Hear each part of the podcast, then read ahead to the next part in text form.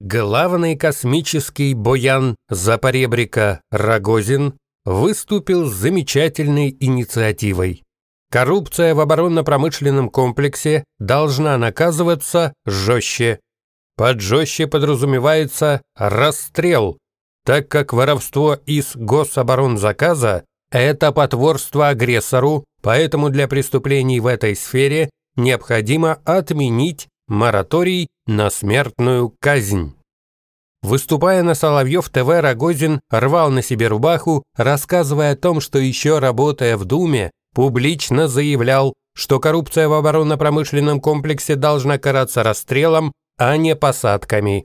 Потому что здесь речь идет не только о преступлениях, связанных с хищением госсредств, но и о воровстве у обороны и безопасности.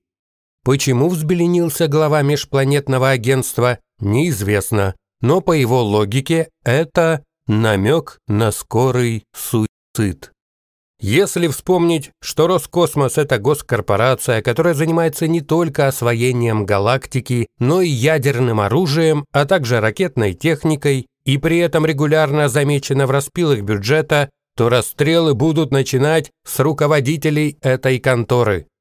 Окончив университет марксизма-ленинизма при Московском горкоме партии, Рогозин, как образцовый комсомолец, присел на потоки и распил целой отрасли. При этом живет по заветам Ильича, с размахом и по итогам прошлого года задекларировал доход 83 миллиона рублей, почти вдвое больше, чем год назад, и в четверо больше, чем в 18 -м. Учитывая, что предприятие совершенно неприбыльное, материальное довольствие Рогозина нельзя считать доходом, потому что эти деньги не заработаны, а подарены ему, или украдены на откатах недостроев, которые он выдает за эпические стройки, благодаря которым Россия догонит и перегонит. Если вернуться к инициативе отстреливать коррупционеров, то возникает вопрос.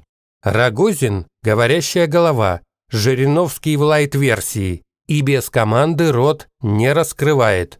Его с поводка просто так не спускают, и на такие речи его кто-то вдохновил прямым распоряжением. Значит, блуждает по кремлевским коридорам инновационная идея карать нелояльных.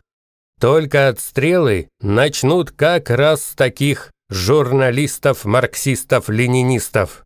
Пиетета к Рогозину, как и любому другому кремлевскому выкормышу, у автора этих букв нет.